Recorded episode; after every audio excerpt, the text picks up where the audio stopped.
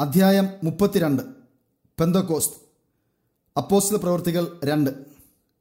തന്നെക്കുറിച്ചുള്ള പ്രവചനത്തിന്റെ അർത്ഥം ശിഷ്യന്മാർക്ക് വെളിപ്പെടുത്തി കൊടുക്കുമ്പോൾ സ്വർഗത്തിലും ഭൂമിയിലും സകല അധികാരവും തനിക്ക് നൽകപ്പെട്ടിരിക്കുന്നതിനാൽ അവർ പോയി സർവ സൃഷ്ടിയോടും സുവിശേഷം പ്രസംഗിപ്പാൻ ആവശ്യപ്പെട്ടു. എരുസലേമിൽ യേശു ദാവീദിന്റെ സിംഹാസനത്തിൽ തന്റെ സ്ഥാനം എടുക്കുമെന്നുള്ള ശിഷ്യന്മാരുടെ പഴയ പ്രത്യാശയ്ക്ക് പെട്ടെന്നൊരു ഉണർവുണ്ടായിട്ട് അവർ അന്വേഷിച്ചു. കർത്താവെ നീ ഇസ്രായേലിന് ഇക്കാലത്തിലോ രാജ്യം യഥാസ്ഥാനപ്പെടുത്തി കൊടുക്കുന്നത്. അപ്പോസ്ല പ്രവൃത്തി ഒന്നിന്റെ ആറ്.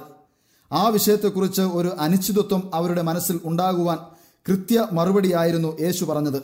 പിതാവ് തന്റെ സ്വന്ത അധികാരത്തിൽ വെച്ചിട്ടുള്ള കാലങ്ങളെയോ സമയങ്ങളെയോ അറിയുന്നത് നിങ്ങൾക്കുള്ളതല്ല. അപ്പോസ്ല പ്രവൃത്തി ഒന്നിന്റെ ഏഴ്. പരിശുദ്ധാത്മാവിന്റെ അത്ഭുതകരമായ വരവോടുകൂടെ യഹൂദന്മാർ യേശുവിനെ സ്വീകരിക്കുമെന്ന് അവർ പ്രത്യാശിക്കുവാൻ തുടങ്ങി. പരിശുദ്ധാത്മാവ് പൂർണ അളവിൽ അവരുടെ മേൽ വരുമ്പോൾ അവരുടെ മനസ്സ് പ്രകാശിക്കുകയും അവരുടെ മുൻപിലുള്ള വേലയെക്കുറിച്ച് പൂർണമായി ഗ്രഹിച്ച് കർത്താവ് ശേഷിപ്പിച്ചെടുത്ത് തുടങ്ങുകയും ചെയ്യുമെന്ന് കർത്താവിന് അറിയാമായിരുന്നു. കർത്താവിന്റെ അമ്മ മറിയയോടും മറ്റു വിശ്വസിക്കുന്ന സ്ത്രീകളോടും കർത്താവിന്റെ സഹോദരന്മാരോടും കൂടെ ശിഷ്യന്മാർ മാളിക മുറിയിൽ ഒരുമിച്ചുകൂടി പ്രാർത്ഥന കഴിച്ചു. ഈ സഹോദരന്മാർ വിശ്വസിക്കാത്തവർ ആയിരുന്നു. ക്രൂശീകരണത്തോടും ഉയർപ്പിനോടും സ്വർഗാരോഹണത്തോടും ബന്ധപ്പെട്ട ദൃശ്യങ്ങളാൽ അവരുടെ വിശ്വാസം സ്ഥാപിക്കപ്പെട്ടു. അവിടെ കൂടിയിരുന്നവർ ഏകദേശം നൂറ്റി ഇരുപത് പേർ ആയിരുന്നു. പരിശുദ്ധാത്മാവിന്റെ വരവ്. പെന്തക്കോസ് നാൾ വന്നപ്പോൾ എല്ലാവരും ഒരു സ്ഥലത്ത് ഒന്നിച്ചു കൂടിയിരുന്നു. പെട്ടെന്ന് കൊടിയ കാറ്റ് അടിക്കുന്നതുപോലെ ആകാശത്ത് നിന്ന് ഒരു മുഴക്കം ഉണ്ടായി. അവർ ഇരുന്നിരുന്ന വീട് മുഴുവനും നിറച്ചു. അഗ്നിജ്വാല പോലെ പിളർന്നിരിക്കുന്ന നാവുകൾ അവർക്ക് പ്രത്യക്ഷമായി. അവരിൽ ഓരോരുത്തന്റെ മേൽ പതിഞ്ഞു. എല്ലാവരും വിശുദ്ധ ആത്മാവ് നിറഞ്ഞവരായി ആത്മാവ് അവർക്ക് ഉച്ചരിപ്പാൻ നൽകിയതുപോലെ അന്യഭാഷകളാൽ സംസാരിച്ചു തുടങ്ങി. പരിശുദ്ധാത്മാവ് അഗ്രം പിളർന്നിരിക്കുന്ന നാവുകളുടെ രൂപം സ്വീകരിച്ച് അവരുടെ മേൽ പതിച്ച് പരിശുദ്ധാത്മാവിന്റെ ദാനത്താൽ ഒരു അടയാളം ആയിരുന്നു. അവർക്ക് മുൻപറിഞ്ഞുകൂടാതിരുന്ന പല ഭാഷകളിലും വാചാലതയോടെ സംസാരിപ്പാനുള്ള കഴിവിനെയാണ് അത് കാണിച്ചത്. അഗ്നിയായി പ്രത്യക്ഷപ്പെട്ടതിന്റെ കാരണം അവർ തീക്ഷ്ണമായ തീവ്രതയോടും ശക്തിയോടും കൂടെ വേല ചെയ്യും എന്നത്രേ. ഈ സ്വർഗീയ പ്രകാശത്തിൽ ക്രിസ്തു അവർക്ക് വിശദീകരിച്ച തിരുവചനം അവരുടെ മനസ്സിൽ വളരെ വ്യക്തമായും മനോഹരമായും ശക്തിയുള്ള സത്യമായും നിലനിന്നു. അവസാനം കാണാതെ മറച്ചിരുന്ന തിരശീല ഇപ്പോൾ നീക്കിയതിനാൽ ക്രിസ്തുവിന്റെ ദൗത്യവും അവന്റെ രാജ്യത്തിന്റെ രൂപവും പൂർണമായി ഗ്രഹിപ്പാൻ കഴിഞ്ഞു. പെന്തക്കോസ്തിന്റെ ശക്തിയിൽ. യഹൂദന്മാർ മിക്കവാറും എല്ലാ രാജ്യങ്ങളിലും ചിതറിപ്പാർക്കുകയും വിവിധ ഭാഷകളിൽ സംസാരിക്കുകയും ചെയ്തിരുന്നു. അവർ വളരെ ദൂരം യാത്ര ചെയ്ത് എരുസലേമിൽ വരികയും താൽക്കാലികമായി അവിടെ താമസിച്ച് മതപരമായ ഉത്സവങ്ങളിൽ പങ്കുകൊണ്ട് തങ്ങളുടെ കർത്തവ്യം നിറവേറ്റുകയും ചെയ്തിരുന്നു. അവർ അവിടെ കൂടി വന്നപ്പോൾ അന്നറിയപ്പെട്ട എല്ലാ ഭാഷക്കാരും ഉണ്ടായിരുന്നു. ഈ ഭാഷയുടെ വൈവിധ്യം ദൈവദാസന്മാർക്ക് ക്രിസ്തുവിന്റെ ഉപദേശം ഭൂമിയുടെ അറ്റത്തോളം പ്രചരിപ്പിക്കുന്നതിന് തടസ്സമായിരുന്നു. അവരുടെ ഈ കുറവ് അത്ഭുതകരമായി നിർവഹിക്കുകയായിരുന്നു. അവരുടെ സാക്ഷ്യം ഏറ്റവും ഉറപ്പുള്ളതായി തീർന്നു. ജീവിതകാലം മുഴുവൻ അവർക്ക് സാധിക്കാത്ത കാര്യം പരിശുദ്ധാത്മാവ് അവർക്കു വേണ്ടി ചെയ്തു.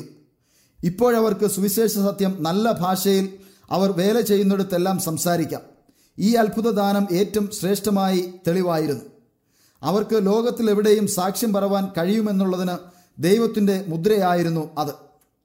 അന്ന് ആകാശത്തിന് കീഴിലുള്ള സകല ജാതികളിൽ നിന്നും എരുസലേമിൽ വന്നു പാർക്കുന്ന യഹൂദന്മാരായ ഭക്തിയുള്ള പുരുഷന്മാർ ഉണ്ടായിരുന്നു. ഈ മുഴക്കം ഉണ്ടായപ്പോൾ പുരുഷാരം വന്നുകൂടി. ഓരോരുത്തൻ താന്താന്റെ ഭാഷയിൽ സംസാരിക്കുന്നത് അവർ കേട്ട് അമ്പരന്നുപോയി. എല്ലാവരും ഭ്രമിച്ച് ആശ്ചര്യപ്പെട്ടു. ഈ സംസാരിക്കുന്നവർ എല്ലാം ഗലീലക്കാർ അല്ലയോ? പിന്നെ നാം ഓരോരുത്തരും ജനിച്ച നമ്മുടെ സ്വന്തം ഭാഷയിൽ അവർ സംസാരിച്ച് കേൾക്കുന്നത് എങ്ങനെ? പുരോഹിതന്മാരും ഭരണാധിപന്മാരും ഈ അത്ഭുത പ്രതിഭാസത്തെക്കുറിച്ചുള്ള വിവരണം യെരുസലേമിലും ചുറ്റുപാടുമുള്ള പ്രദേശങ്ങളിലും പ്രചരിപ്പിച്ചതിൽ വളരെ രോക്ഷാകുലരായി.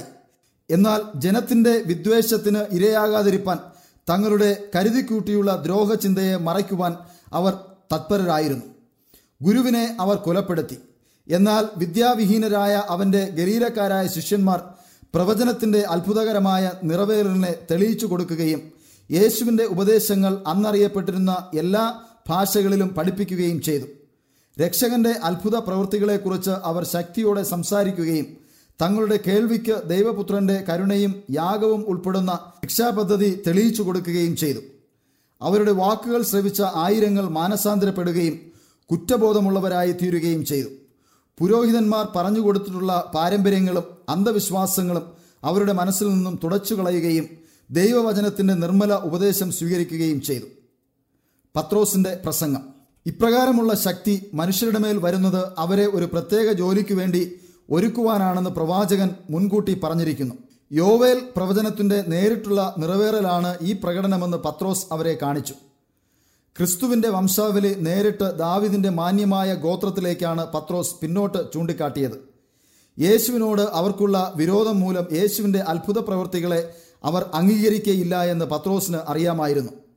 എന്നാൽ യഹൂദന്മാർ തങ്ങളുടെ ആരാധ്യനായ ഗോത്രപിതാവായ ദാവീദിനെ പരിഗണിച്ചിരുന്നു. പത്രോസ് പറഞ്ഞു ഞാൻ കർത്താവിനെ എപ്പോഴും എന്റെ മുൻപിൽ കണ്ടിരുന്നു. അവൻ എന്റെ വലത്തുഭാഗത്തിരിക്കിയാൽ ഞാൻ കുലുങ്ങിപ്പോവുകയില്ല. അതുകൊണ്ട് എന്റെ ഹൃദയം സന്തോഷിച്ചു. എന്റെ നാവ് ആനന്ദിച്ചു. എന്റെ ജഡവും പ്രത്യാശയോടെ വസിക്കും. നീ എന്റെ പ്രാണനെ പാതാളത്തിൽ വിടുകയില്ല. നിന്റെ പരിശുദ്ധനെ ദ്രവത്വം കാണാൻ സമ്മതിക്കുകയും ഇല്ല. ദാവിദിന് തന്നെക്കുറിച്ച് അങ്ങനെ പറയുവാൻ സാധിക്കുകയില്ല എന്നും സുനിശ്ചിതമായും യേശുവിനെ കുറിച്ചാണത്രേ എന്നുമാണ് പത്രോസ് ഇവിടെ കാണിക്കുന്നത്. മറ്റുള്ളവരെ പോലെ ദാവീദ് സ്വാഭാവികമായി മരിക്കുകയും അവന്റെ കല്ലറ അക്കാലം വരെയും വളരെ സൂക്ഷ്മതയോടെ പരിരക്ഷിക്കുകയും ചെയ്തിരുന്നു. ദാവീദിനെ ഇസ്രായേലിന്റെ രാജാവും ഒരു പ്രവാചകനുമായി ദൈവം പ്രത്യേകം മാനിച്ചിരുന്നു. പ്രവചന ദർശനത്തിൽ ക്രിസ്തുവിന്റെ ഭാവി ജീവിതത്തെയും ശുശ്രൂഷയെയും അവന് കാണിച്ചു കൊടുത്തു. അവർ യേശുവിനെ നിരസിക്കുന്നതും ന്യായം വിസ്തരിക്കുന്നതും ക്രൂശീകരിക്കുന്നതും അവന്റെ ശവ സംസ്കാരവും ഉയർത്തെഴുന്നേൽപ്പും സ്വർഗാരോഹണവും എല്ലാം ദാവീദ് കണ്ടു. ദാവീദ് സാക്ഷീകരിക്കുന്നത് യേശു കല്ലറയിൽ കിടക്കുവാനുള്ളവനല്ല. അവന്റെ ശരീരം ദ്രവത്വം കാണുകയും ഇല്ല എന്നത്രേ. ഈ പ്രവചന നിവർത്തി നസ്രേനായ യേശുവിൽ നടന്നുവെന്ന് പത്രോസ് കാണിക്കുന്നു. യേശുവിന്റെ ശരീരത്തിന് ദ്രവത്വം സംഭവിക്കുന്നതിന് മുൻപ് ദൈവം അവനെ കല്ലറയിൽ നിന്ന് ഉയർപ്പിച്ചു. ഇപ്പോൾ അവൻ സ്വർഗത്തിൽ ഏറ്റവും ഉയർത്തപ്പെട്ടവനായിരിക്കുന്നു.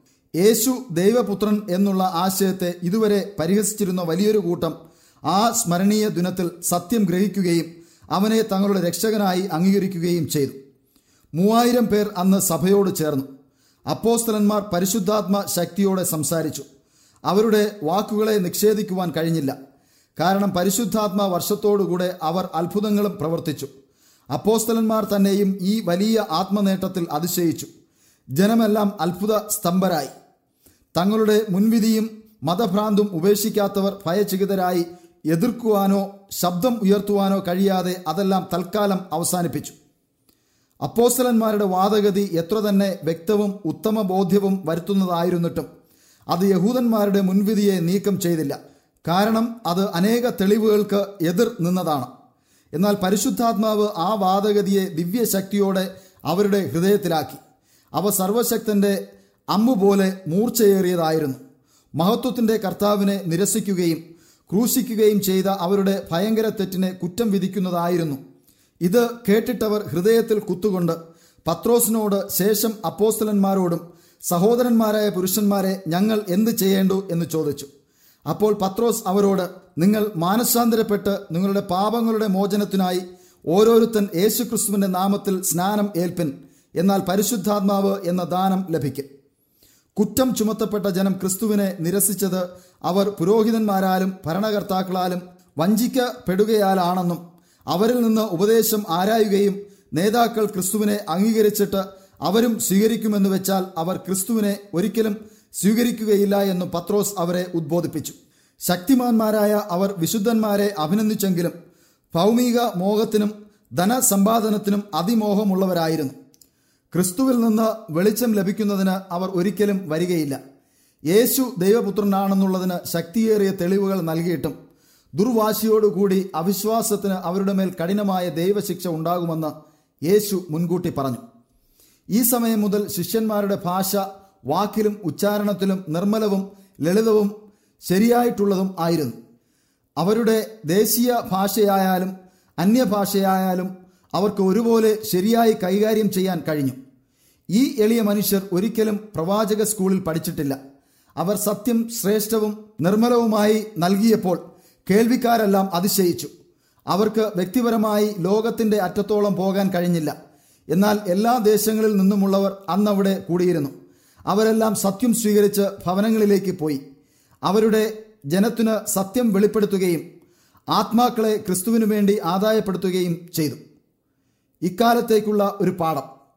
ക്രിസ്തീയ സഭാസ്ഥാപനങ്ങളെ സംബന്ധിച്ചുള്ള സാക്ഷ്യം നമുക്ക് സഭയുടെ വിശുദ്ധ ചരിത്രത്തിന്റെ ഒരു പ്രധാന ഭാഗമായിട്ട് മാത്രമല്ല നൽകിയിരിക്കുന്നത്. പ്രത്യുത ഒരു പാഠവും കൂടിയാണ്. ക്രിസ്ത്യാനികളെല്ലാം ഏകമനസ്സോടെ പ്രാർത്ഥിക്കുകയും ജാഗ്രതയോടെ കാത്തിരിക്കുകയും ചെയ്യണം. സകല അഭിപ്രായ ഭിന്നതകളും ഉപേക്ഷിക്കണം. ഐക്യതയും പരസ്പര സ്നേഹവും എല്ലായിടത്തും വ്യാപിക്കട്ടെ. അപ്പോൾ നമ്മുടെ പ്രാർത്ഥനകൾ ശക്തിയോടും ആത്മാർത്ഥ വിശ്വാസത്തോടും സ്വർഗീയ പിതാവിന്റെ സന്നിധിയിൽ എത്തുന്നു. അനന്തരം വാഗ്ദത്ത നിവർത്തിക്കായി സഹിഷ്ണുതയോടും പ്രത്യാശയോടും കാത്തിരിക്കാം. അതിവേഗത്തിൽ അപ്രതിരോധ്യ ശക്തിയോടെ ഉത്തരം ലഭിച്ചേക്കാം. അഥവാ ദിവസങ്ങളോ ആഴ്ചകളോ താമസിച്ചു പോയേക്കാം. നമ്മുടെ വിശ്വാസത്തിന് ശോധനയുണ്ടാവുകയും ചെയ്തേക്കാം.